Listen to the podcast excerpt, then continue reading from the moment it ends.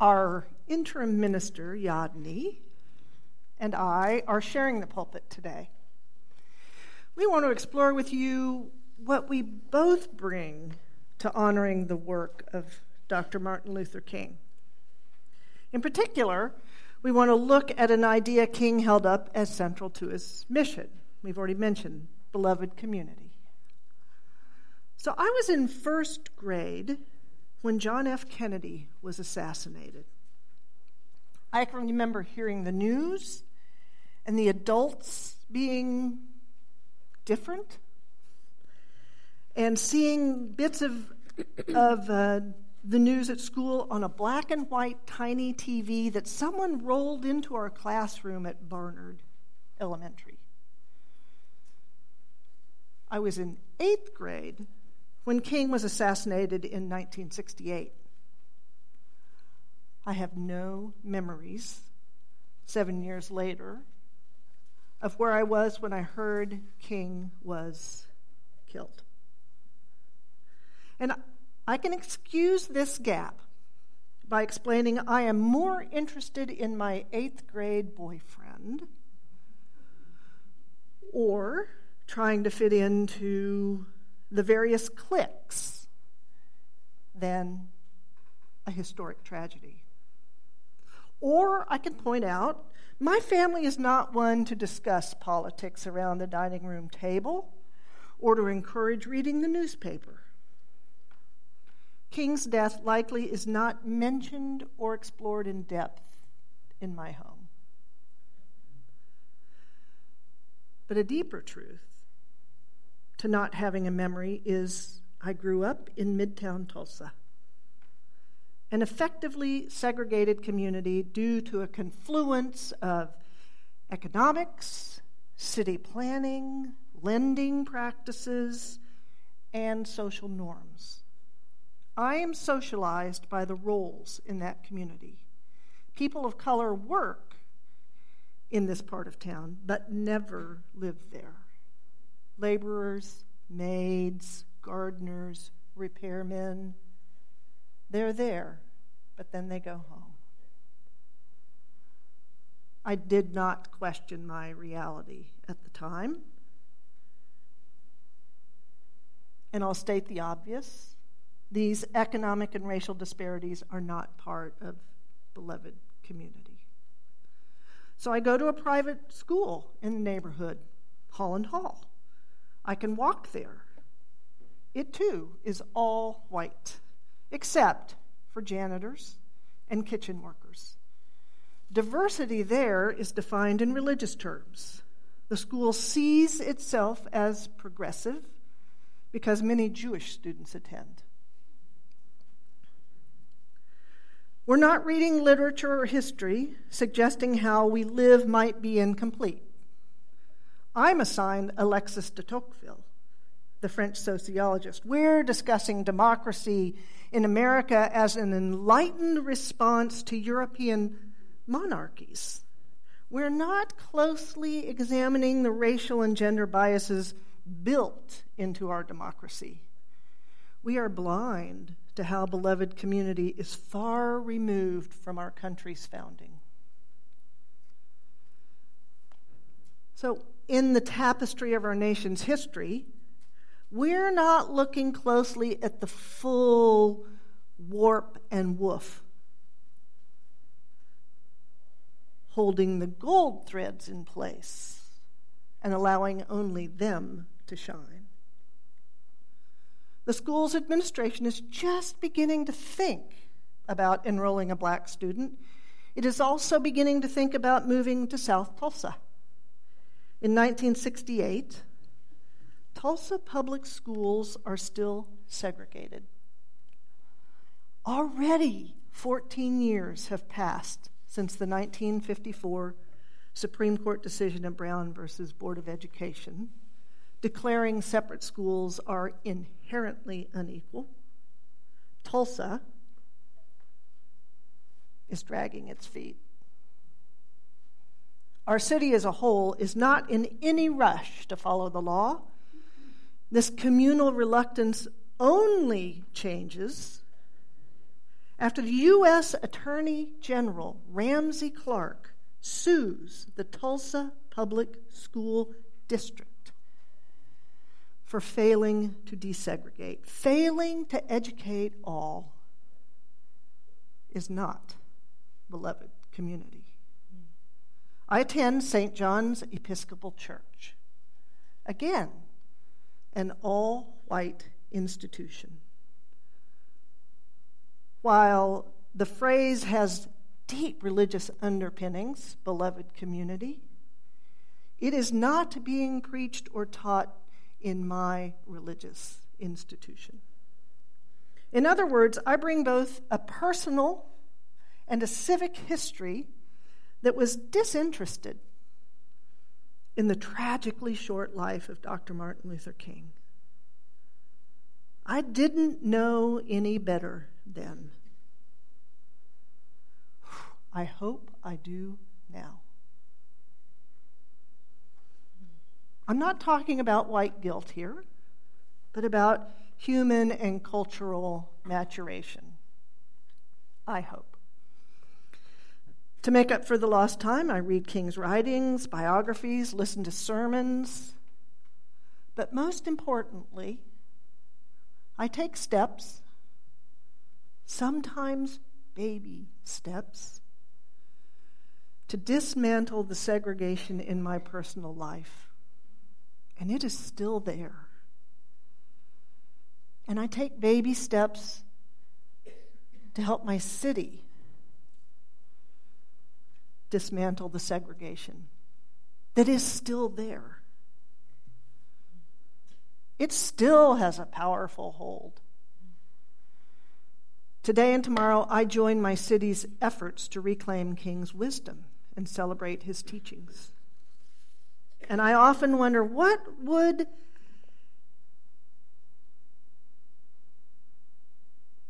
what he would have gone on to do had he not been shot.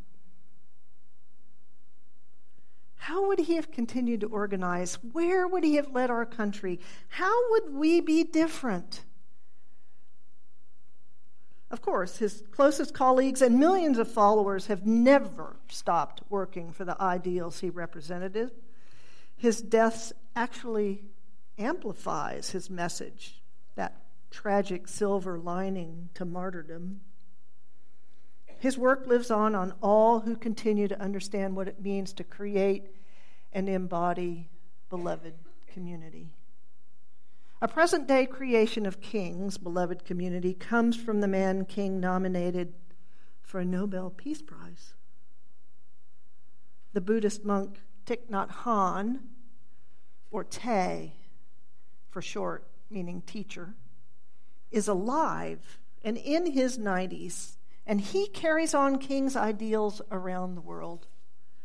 So, next to the Dalai Lama, Thich Nhat Hanh is probably the most respected Buddhist master in the world today. Born in central Vietnam in 1926, Thay is ordained as a Buddhist priest at the age of 16. In 1961, he comes to the United States to study and teach comparative literature at Columbia and Princeton. But by 1963, colleagues in Vietnam invite him to come home to work, to join them in their work to stop the U.S. Vietnam War. So upon returning home, Thay founds the School of Youth for Social Service. The American press likens it to the Peace Corps because it involves sending teams of young people out into the countryside to establish schools and health clinics. And then later, they help rebuild bombed villages. Thay does not have the language of beloved community yet. Instead, like King, he's influenced by Gandhi. That's the source of what he's doing, and of course, his Buddhist background. In fact, Thay founds one of the great nonviolent resistance movements based on Gandhian principles, the Tiep Hien Order.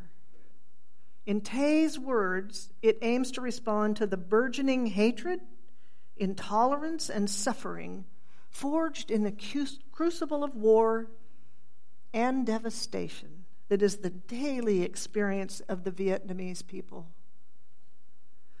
The Tiep Hien order, struggle for peace, involves maintaining the strictest neutrality, which means not taking sides, whether either the communists or non communists. And this commitment to nonviolence and moral clarity leaves both sides annoyed and many times furious.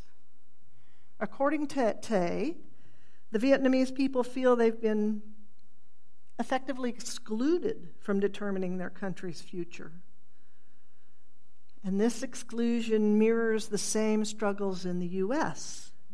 for all voices to be heard and all people respected in our democracy. So, two visionaries are building beloved community on opposite sides of the world. When Thay writes a letter to King, dated June 1st, 1965, he writes to explain why many of the Buddhist monks were setting themselves on fire in protest to the war. On the surface, the act seems opposite of all nonviolent principles. I'll let Yadni quote from that letter. But the effect of the letter is to broaden King's view of resistance, sacrifice, and of beloved community in the United States. The two meet, exchange ideas. They're both transformed by their exchanges. King feels the imperative to begin speaking out against America's uh, involvement in Vietnam. Our involvements in Vietnam are not shining gold threads of freedom and democracy. They are brutal use of funds and lives threaded through every aspect of the country at the time. In the last year of King's life, he is shunned and rebuked for including anti war messages. And his assassination cuts short his expanded view of beloved community. Except Thay is alive while living in exile, he's been building monasteries around the world that embody and teach the tools for cultivating beloved community. The closest one is in Mississippi, five hours from here. It's called Magnolia Grove, and it's where this statue of the two men is part of their peace walk and garden. I went on a retreat there this summer and Yadni has been there twice. Your minister's a little jealous. I wanted to experience a community committed to maintaining a beloved community. What is it? Walking, eating, sleeping, playing, talking, washing, gardening, studying, and even avoiding beloved community. What does that look like? I stopped for five days driving home from our General Assembly. And the phrase beloved community is revered and a living ideal. Here's how Thay describes that monastery's focus. If love is there in the community, if we've been nourished by the harmony of community, then we will never move away from love. The reason we might lose this is because we're always looking outside of us, thinking that the object or action of love is out there. That's why we allow the love, the harmony, the mature understanding to slip away from ourselves. This is, I think, the basic thing. That is why we have to go back to our community and renew it. Then love will grow back understanding and harmony will grow back. That's the first thing. The second thing is that we ourselves need love. It's not only society, the world outside, that needs love, but we can't expect that love to come from outside of us. We should ask the question whether we are capable of loving ourselves as well as others. Are we treating our body kindly by the way we eat, by the way we drink, by the way we work? Are we treating ourselves with enough joy and tenderness and peace? Or are we feeding ourselves with toxins that we get from the market, the spiritual, intellectual, and entertainment market? So the question is whether we are practicing loving ourselves, because loving ourselves means loving our community. End quote of Thay's words. Beloved community means this dual command of loving ourselves and loving our community. Our smallest daily actions must be congruent, in line with our largest gestures. Beloved community starts within ourselves and then informs our lives. Every day I make a list of how I want to minister here. I always commit myself to two things I come to work aspiring to find the joy and to do so with integrity. I want all of the threads of our tapestry to be strong and unfrayed and all made of precious metal because loving ourselves means loving community. I invite each one of you and your families to break through our city's long lived geographic segregation. Join me at the interfaith service tonight at Boston Avenue. It's always a powerful event. Six o'clock. Then come tomorrow morning and march with hope. And it's always cold but it's not the coldest it's been. I've marched when it was five degrees, so tomorrow's going to be balmy. Yeah. Church and Hunt, you know, um, if you come march with us, the, the parade here is actually one of the largest in the United States. And over 200 companies and churches and uh, nonprofits march. So you don't want to miss it. And it is for me, a very concrete way to keep learning and maturing and to break through my upbringing. So I step back to allow Yadni to bring herself and thoughts.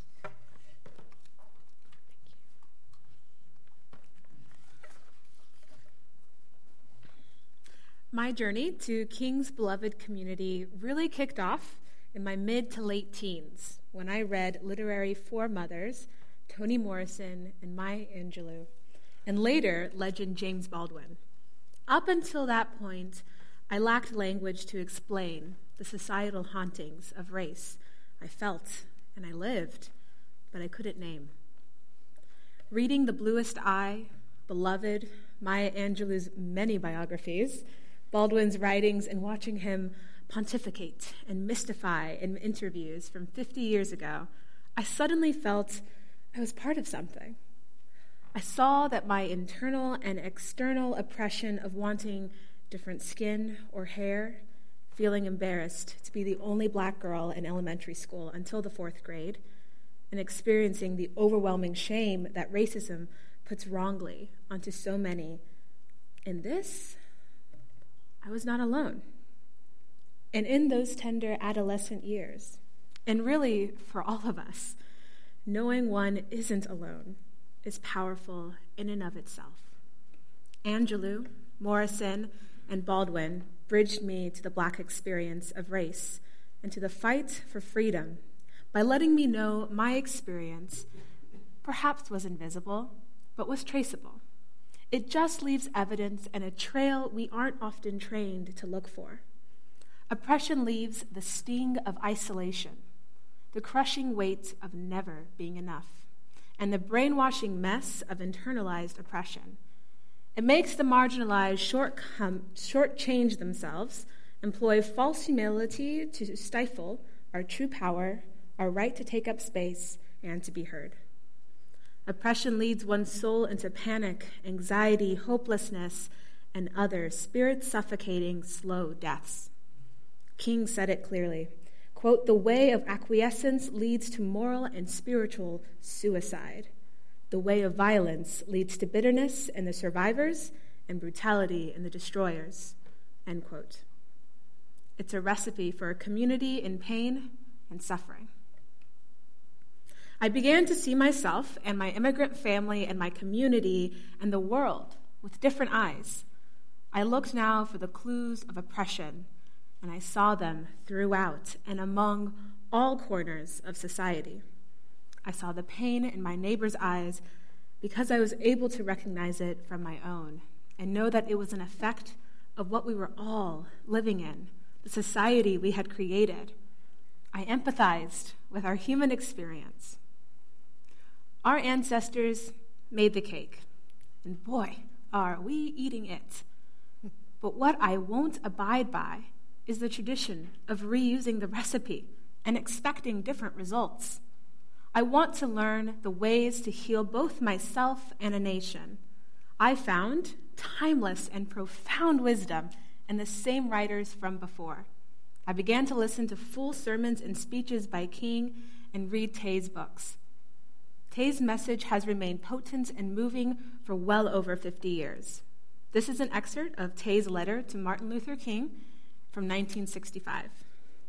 Quote, I believe with all my heart that the monks who burned themselves did not aim at the death of their oppressor, but only at a change in their policy.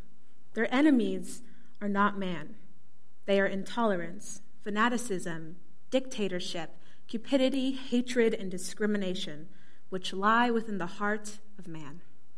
I also believe with all my being that the struggle for equality and freedom you lead in Birmingham, Alabama is not aimed at the whites, but only at intolerance, hatred, and discrimination. These are real enemies of man, not man himself. In our unfortunate fatherland, we are trying to yield desperately. Do not kill man, even in man's name. Please kill the real enemy of man, which are present everywhere in our very hearts and our minds. End quote. The real enemies of humanity. I look around and I see that we all, we all suffer from oppression, from bigotry, from prejudice and hatred. We all lose. Even those who look like they're on top, well, there's moral and spiritual suicide, there's bitterness and brutality. We see that across party lines, there is suffering. And I must remind myself when I forget that my enemy is never the human. It isn't a president, a protester, a pastor. It isn't a relative or a rogue Facebook friend commenting on my status. No, they are at most the vessel for something greater that has seeds in me, in us all. I don't know if you've heard this often frustrating retort from a smug professional or perhaps a sibling. Don't hate me, I'm just a messenger. Well, they're kind of right. It's not the messenger, it's the message. The message of hate, of division, of scarcity, and fear. That is the enemy. And that message is in me too. And if unchecked, if unloved, if unquestioned, it can rule my thoughts, my words, and my actions as well. The enemy is in me, and my work towards healing myself, and the path is the path to healing the world. And that how we seek healing is the healing. We can't expect a path which is aimed at healing or peace to add chaos and pain or injury along the way. Nonviolence is the active choice to revoke tools of oppression as the means to healing, freedom, peace, and beloved community. Nonviolence is brave enough to live in a way that calls us all higher, even when the backlash of oppression demands one to submit and play their part, either oppressor or oppressed, in this sick game. MLK said in his letter from Birmingham jail, quote, "Over the past few years, I have consistently preached that nonviolence demands that the means we use must be as pure as the ends we seek." End quote. Perhaps you are thinking, well, how can I conceptualize nonviolence in a way that can be applied in any situation? Well, luckily, there is a list. And we are now going to read the six, six principles of nonviolence the means, the how to beloved community. You can find them in your orders of service and follow along. Kathy and I will be reading. I will begin with principle one Nonviolence is a way of life for courageous people. It is active, nonviolent resistance to evil. It is aggressive spiritually, mentally, and emotionally. Principle two nonviolence seeks to win friendship and understanding. The end result of nonviolence is redemption and reconciliation. The purpose of nonviolence is the creation of the beloved community. Principle three Nonviolence seeks to defeat injustice, not people.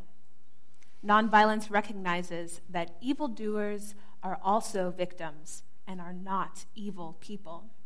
The nonviolent resistor seeks to defeat evil, not people. Take a deep breath. It's a lot to absorb there. Principle four Nonviolence holds that suffering can educate and transform. Nonviolence accepts suffering without retaliation. Unearned suffering is redemptive and has tremendous educational and transforming possibilities. Principle five Nonviolence chooses love instead of hate. Nonviolence resists violence of the spirit as well as the body. Nonviolent love is spontaneous, un- unmotivated, unselfish, and creative.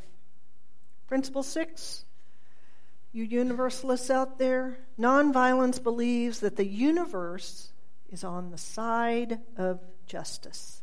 The nonviolent resistor has deep faith that justice will eventually win Nonviolence believes that God, or whatever you hold most dear, is a God of justice. My response to MLK's words, writings, and actions, to Thay's life or service of service and practice, is to join the ranks. It moves me to action, to service, to do the sacred work of participating in and building beloved community here and now. I ask you, are you one of the courageous, one of the daring, the one that fails but tries again, and that in a world of hopelessness chooses love, in the face of hate remembers truth, and in the struggle for freedom knows their inherent worth?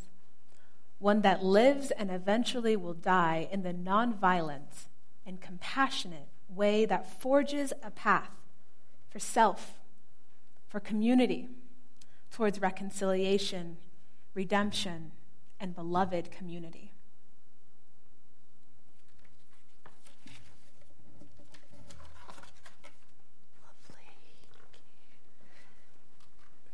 Part of beloved community is we collect funds like all churches.